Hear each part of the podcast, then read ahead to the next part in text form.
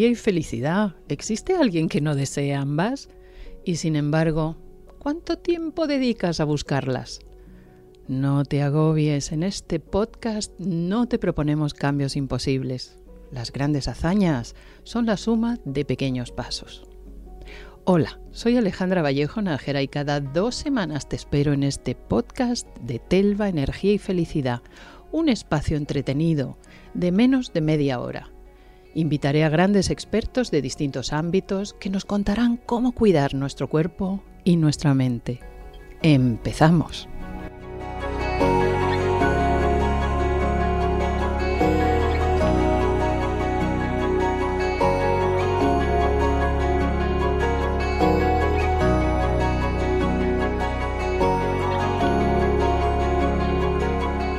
Nos acompaña hoy María Martínez Sagrera. Ella es filóloga, es teóloga, es escritora y el tema que nos reúne hoy es precisamente el título de uno de sus libros y el contenido de ese libro que se llama Infancias rotas, porque hay infancias que se rompen por abuso, por maltrato dentro del ámbito del hogar. El tema es sin duda escalofriante, pero necesario hablar de ello porque hay muchas señales que los mm, menores demuestran y a veces la progenitora o el progenitor que pudieran salvar a los menores de este infierno no detectan a tiempo que la razón de esas señales esconde detrás un abuso sexual de un padre o madre o abuelo o tío o hermano o primo.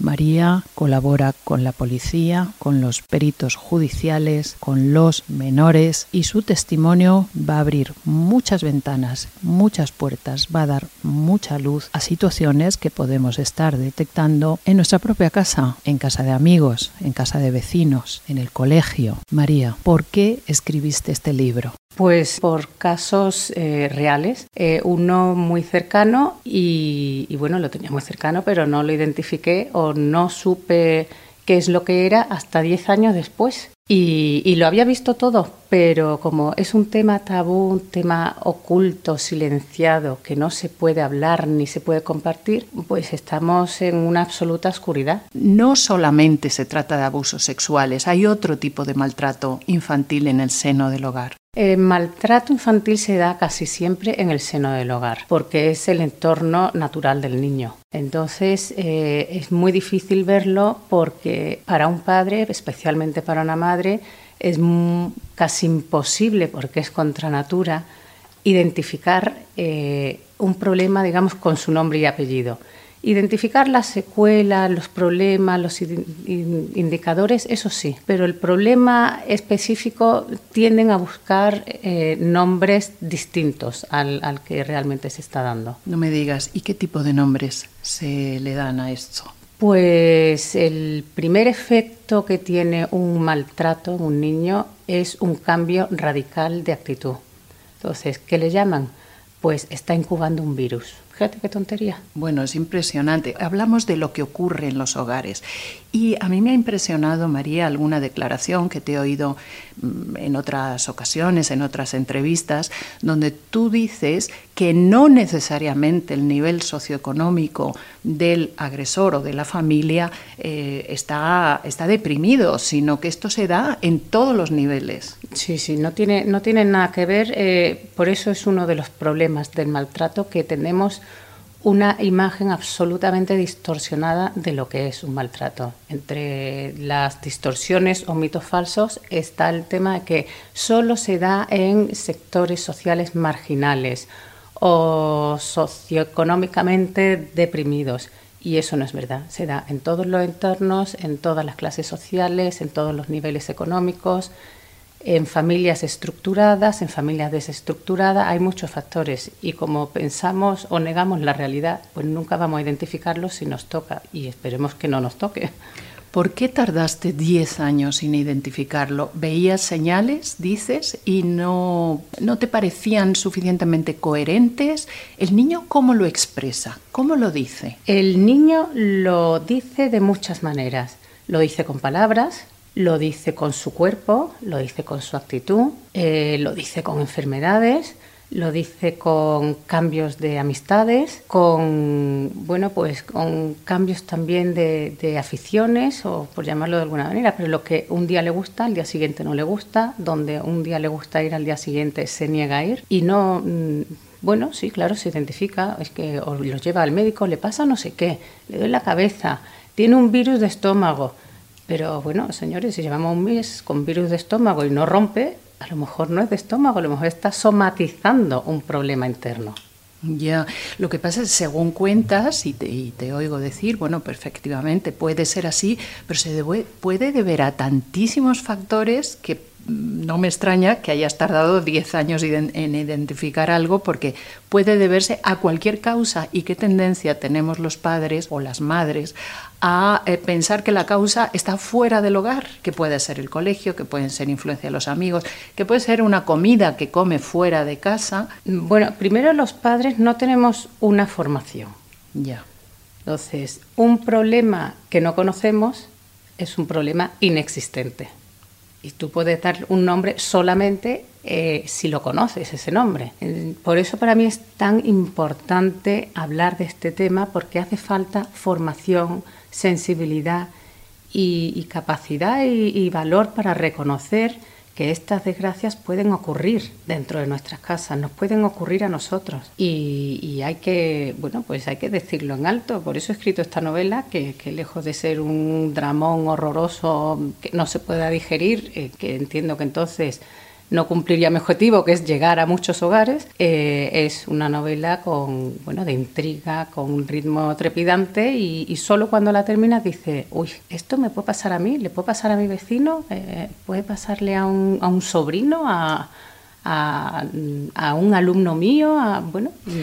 Yo he, leído tu novela, está maravillosamente bien escrita y imagino que mm, es más agradable leer una novela, o a mí me lo ha parecido, que la cruda realidad que es todavía peor de lo que sale en la novela, donde sale un abuso a un, incluso a un bebé. Pero es que estas cosas se dan y nos negamos a reconocer que se dan. Ahora, es muy curioso María, y tú has intentado que todos estemos atentos al tipo de maltrato infantil que puede estar eh, sufriendo alguno de nuestros hijos por parte de nuestro cónyuge, por parte de nuestra pareja. ¿Qué proporción se da en maltratador varón o mujer, progenitor o padre adoptivo y mujer? El maltratador, eh, bueno, también depende del maltrato, pero si estamos hablando de abuso sexual, eh, el abusador clave es el hombre en un 90% de los casos.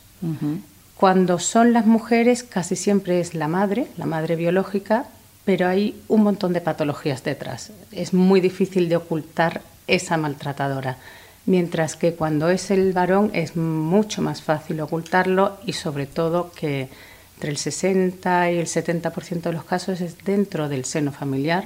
El primer abusador es el padre biológico. brutal. Solo de oírlo se me ponen los pelos de punta, María. Entonces, claro, padre biológico. Padre biológico el primero. Pareja, abuelo, hermano, tío. Y se oculta porque además del maltrato está la vergüenza social. Claro. Antes de nada, María, perdona que yo le diga a nuestros oyentes que tú has hecho un máster, o sea, ¿qué te avala? Porque claro, he dado tu currículum y dice, ¿qué hace una filóloga hablando de esto? Bueno, pues eh, has hecho un eh, máster en victimología eh, relacionada con el maltrato infantil. Bien, entonces esto te avala y tú colaboras, analizas peritajes, colaboras con la policía, o sea, que tienes una formación grande en este sentido. Sí, pues vamos a ver, es que para que haya un maltrato eh, hacen falta tres eh, protagonistas. Uno el maltratador, otro el niño o niña abusado y el cómplice silencioso, que suele ser la madre. Madre mía. Entonces, es, ese cómplice es de dos maneras, activo o pasivo. Activo porque sabe lo que pasa y tiene miedo pues a la indefensión, al que dirán, a, mm, enfrentarse a una situación económica complicada. Pero luego también mm, el problema es que no se da cuenta, que es lo que decíamos antes, no se da cuenta porque ve cosas raras, pero no las identifica con el origen real. Intenta solucionar pues un problema de estómago con una pastillita, un tema médico más serio con un médico, eh, una actitud regresiva del niño con está teniendo problemas en el colegio. Todo es que cada caso es distinto. Luego también está el, abuso en una primera fase de dos maneras. Tú seduces al niño, vas preparando el terreno, eh, le hace sentirse especial. Eso funciona más con niños más tímidos o con alguna discapacidad, que desgraciadamente son los que más sufren abusos. Y, y, cuando se sienten muy bien ya llega la segunda fase, que es cuando empieza ya la interacción sexual. A partir de este segundo momento, el daño en el menor es gravísimo. Yeah. Por eso es tan importante identificar esta primera etapa, que ahí todavía no ha habido daño, porque el niño tiende encima a culpabilizarse, a decir, yo he provocado esto, yo soy culpable, mm, yo he consentido. Y entonces lo ocultan. Luego está también por amenazas, por chantajes, por miedo. Eh, si dices esto, le voy a pegar a tu madre. Ya, eh, el ser humano eh, puede llegar a estar muy enfermo. El mal existe entre nosotros, está clarísimo. Oye, ¿qué influye o favorece que se den los eh, abusos sexuales en la infancia? Eh, hay, hay, distintos factores. Hay factores personales, hay factores sociales, hay factores eh, económicos, pero bueno, pues desde el, el, niño, sobre todo más que la, la, mujer, pero el niño que ha sufrido abusos, hay un porcentaje muy alto que se convertirá en abusador el día de mañana. Uh -huh. Familias desestructuradas, madres con personalidades muy débiles o que ellas están sufriendo mmm, violencia de género. Situaciones sociales donde la delincuencia es un tema bueno pues aceptado y, que no que se convive con ella fácilmente. Eh, luego también hay, digamos, una inclinación sexual por parte del varón que, bueno, pues digamos que lo que le pone es un niño. Ya. Pero no le da eso, ningún derecho. Claro, claro, no, claro, claro. ¿Se podrían prevenir los abusos sexuales en la infancia? ¿Qué, qué tenemos que hacer los padres, las madres para prevenirlo, para estar atentas? Eh, bueno, como bien has dicho, el mal existe. No se puede erradicar sí creo yo que se podría disminuir, disminuir drásticamente. ¿Cómo? Pues a tres niveles. Uno primario que es sensibilidad. Hay que hablar de este tema. Eh, hay, bueno, pues en el colegio, en las casas, mmm, a nivel administrativo, pues cuántas campañas hemos visto de mmm, el cinturón de seguridad, mmm, de no abandones a tu mascota, de usa un preservativo y de esto que es tan grave no se habla. Es verdad, es verdad. Y de hecho, yo sé, porque tu novela la he recomendado muchísimo, se la he recomendado a mis alumnos en la facultad. Y hay como una resistencia, como que se ponen los pelos de punta. Ay, ay, ay, no, no, no, yo aquí prefiero no verlo. Eh, y sin embargo, qué importante es saber que esto existe, saber que se da se puede dar en todos los hogares porque tienes índice de porcentaje de niñas que han podido sufrir esto y de niños. Eh, niñas hablamos entre el 20 y el 25%. Madre mía, pero eso es una cifra altísima, es María. Por eso es increíble que no se hable. Es, es, de los temas más graves que hay en la infancia. En la infancia y en toda la vida. Porque claro, un claro. niño que sufre un trauma mayúsculo eh, su vida va a estar afectada y a raíz de eso la sociedad se va a ver afectada por eso. Yo en, la novela he intentado eh, dar la máxima información posible, mmm, de, bueno, pues como muy sutil. Pero bueno, en, dentro de los personajes he metido pues eh, una enfermera, un médico, profesores, he metido personas de la vida real que puedan identificarlo y me llamó una, una amiga, digamos amiga conocida, eh, que es abogada y que lleva tema mmm, de, bueno, sobre todo de ruptura matrimonial. Y me dice, María, te tengo que llamar porque a raíz de tu novela he identificado un caso de maltrato en, en un matrimonio y, y ella tenía reacciones y cosas raras y ella misma tenía como muchos... Mmm, ella, la, la, la, persona que te llama, que es adulta. No, ella no, sino su clienta. Ah, vale. Tenía como, como espacios en blancos en su relato que no se podían explicar. Y dice, y gracias a que había leído tu novela, empecé a sospechar que podía haber un tema de abuso en la infancia. Mm, se lo llegué a comentar a, esta clienta mía. Ella misma no lo reconoció porque no lo identificó. Claro, es que no lo recuerda, porque cuando el niño, siendo pequeño, sufre este tipo de trauma, para poder sobrevivir, lo que hace eh, la mente es encerrarlo como en un cuarto trastero, diciendo eso está ahí, pero no lo quiero mirar. Eh, es un poco también lo que nos sucede a, la mayoría de las personas. No me meto en ellas porque como terapeuta estas cosas hay que verlas, ¿no? Pero eh, qué resistencia hay a, ver esto que les pasa a otros por si acaso me, eh, me estuviera pasando a mí.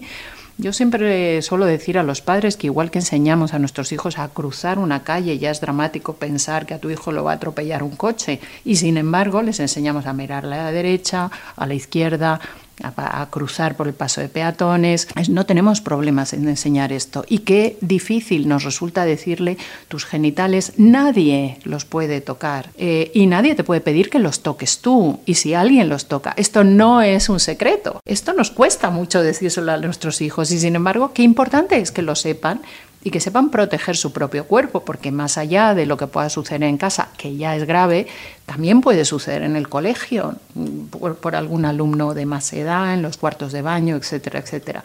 ¿Por qué no lo decimos tanto? Pues porque nos da una grima espantosa pensar que hemos sido testigos, cómplices o que eso está pasando en nuestro refugio, que es nuestro hogar. Entonces, ¿qué hacer para prevenirlo? Formación, sensibilización, dices tú, pero más allá de esto, ¿cómo lo identifico? Una vez comenzado el abuso, ¿cómo lo identifico? Porque me imagino que será diferente en niños y en adolescentes. Eh, sí, hay, muchísimos indicadores. El niño, pues ya hemos eh, dicho, hemos comentado que cambia su, su actitud, pero su actitud y sus hábitos alimenticios, sueño, eh, de relaciones. De relaciones me refiero pues que deja de jugar con los niños de siempre, juega con otros o deja de jugar. Luego mm, sus juegos se convierten en juegos sexuados. Esto es muy, muy importante lo que estás diciendo. Se, se convierten en juegos sexuados. Quizá esa es la señal más clara de, de, que algo está pasando, porque los niños no son sexuados. Cuando de repente están eh, investigando mucho sus propios genitales, le interesan los genitales de alguien adulto. Y luego, yo no sé, María, si en tu experiencia también has notado, cuando se acerca al adulto abusador, el niño se pone a absolutamente en guardia. El niño se pone en guardia y el niño tiene terror por, según el entorno donde haya sido, entrar en ese sitio o, si ha sido en el colegio, mm, también si ha sido por parte de otro alumno, de un profesor, entrar en el aula o salir al recreo, donde es el sitio que él identifica con el abuso, mm, no quiere entrar de ninguna manera. Claro, porque me imagino que al estimular los genitales, eh, que los abusos no siempre son sexuales, pero hay muchos abusos sexuales. Entonces, al estimular los genitales, lógicamente el cuerpo reacciona, el niño se excita, con lo cual tiene esa dualidad entre placer y dolor, entre, entre me abro a esta satisfacción y por otro lado la rechazo muchísimo y eso lo deberíamos notar. O sea, si eh, em, el niño no quiere dar el beso al abuelo, es que no se lo tiene que dar. Bueno, y, dime de los adolescentes, porque también los adolescentes pueden manifestar señales. En, los adolescentes son mucho más llamativos los, los indicadores porque bueno un niño al final tiende a, hacer lo que le dicen pero en los adolescentes son más rebeldes y sus manifestaciones son más potentes eh, bueno pues tienen una higiene personal tremendamente mala porque eh, ellos no quieren que le pase ese, por lo cual quieren ser desagradables físicamente. Dejan de asearse, se visten mal, el pelo descuidado, así piensan que van a dejar de atraer a la persona que le está haciendo daño. Luego el, el que, le, el que ha abusado de él es alguien de ascendencia, alguien de su entorno personal, digamos, positivo, hasta que llega el abuso. Por lo cual ellos van a rechazar todos esos entornos que para un niño que no está sufriendo esto eh, serían sus entornos de seguridad. Va a rechazar la autoridad, porque la autoridad o la persona que, que, responde a la figura de autoridad es quien ha abusado de él. Entonces, va a ser, bueno, va a tener actitudes antisociales, mm, va a delinquir va a abusar de otras personas, eh, va a autolesionarse, bueno, vamos a llegar hasta el tema del suicidio. Pero claro, si ya se ha suicidado ya hemos llegado tarde. Claro, no, claro.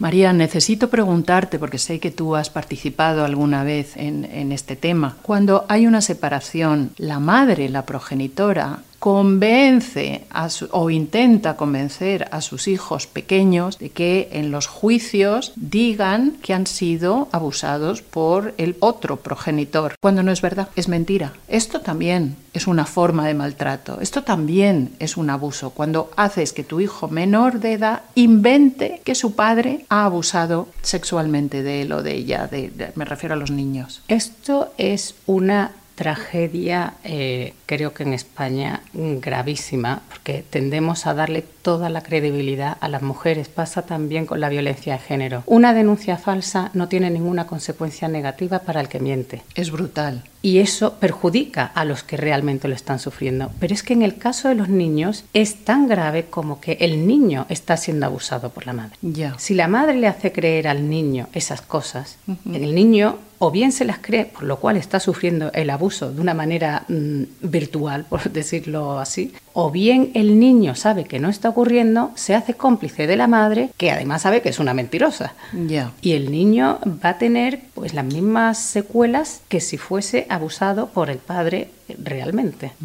María, se nos va el tiempo, yo estaría hablando contigo el resto de mi vida. Me parece un tema súper importante, candente, porque fijaros la proporción tan enorme de hogares en los que pasa esto. Las señales están ahí, las podemos mirar, pero una vez que hemos detectado las señales como madre, ¿cómo comprobamos realmente que se trata de un abuso por parte del el varón que está viviendo con nosotras? ¿Cómo podemos comprobar que esto es así? Porque claro, es una acusación bien gorda. Es un tema muy complicado. Ya. Porque ¿qué madre estaría dispuesta a que continúen esos abusos para poder demostrarlo, pues Claro. por medio de una grabación, pues creo que nadie. Claro. Y entonces ya te metes en el juego de acusación y defensa y de meter al niño en medio para ver quién dice la verdad. Eh, está muy mal solucionado. Creo que es por eso también una gran responsabilidad el que se hable de esto, el que sea visible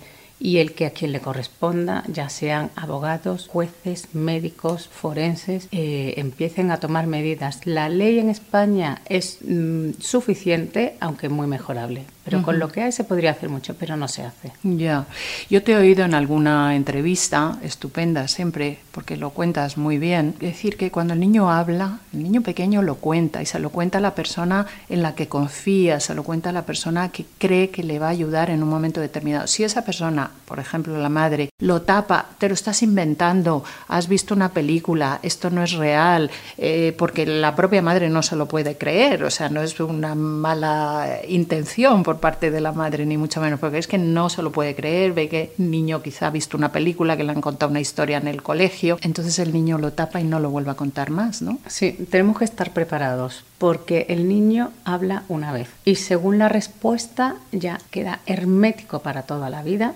llegando al problema de, de ocultárselo a sí mismo y, y olvidarse, o sea, su vida se queda condicionada por ese hecho, pero él no es consciente de que le ha pasado.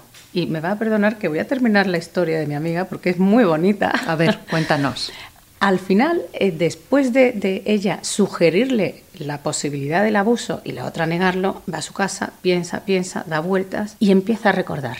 Ujú. Y realmente sufrió un episodio de abuso en la infancia, eh, lo olvidó. Afortunadamente fue muy poco tiempo, mm, desafortunadamente porque la madre lo identificó, lo cayó, Eso es lo más grave. pero sí que la separó de, de la persona que abusaba de ella. Entonces eh, hubo un daño muy grave, pero por lo menos no fue continuado en el tiempo. Y ella a raíz de recordarlo sanó todas esas heridas. Eh, no se separó, porque muchos problemas a la hora de la separación está en, en esas experiencias traumáticas en la, en la infancia. Y como supo manejarlas de una manera saludable, eh, pues su vida retomó de una manera pues sana, feliz y pues mucho más satisfactoria, más plena. Es una mm, luz esperanzadora, esto tiene solución, pasa por terapia naturalmente, pero pasa sobre todo por reconocer esto me ha pasado a mí o esto le están pasando a nuestros hijos, separarlos del agresor, sea quien sea, aunque sea una persona muy cercana, y hay esperanza, tiene solución, se puede retomar una vida estable, una vida afectivamente sana,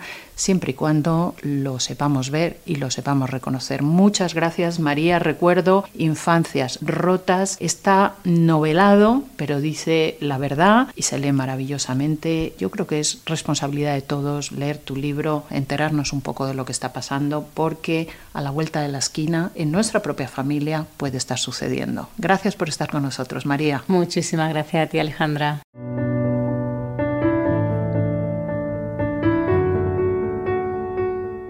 Queridas, queridos, nos vemos en el siguiente podcast de Telva, Energía y Felicidad. Será dentro de 15 días. Hasta entonces, cuidaros mucho.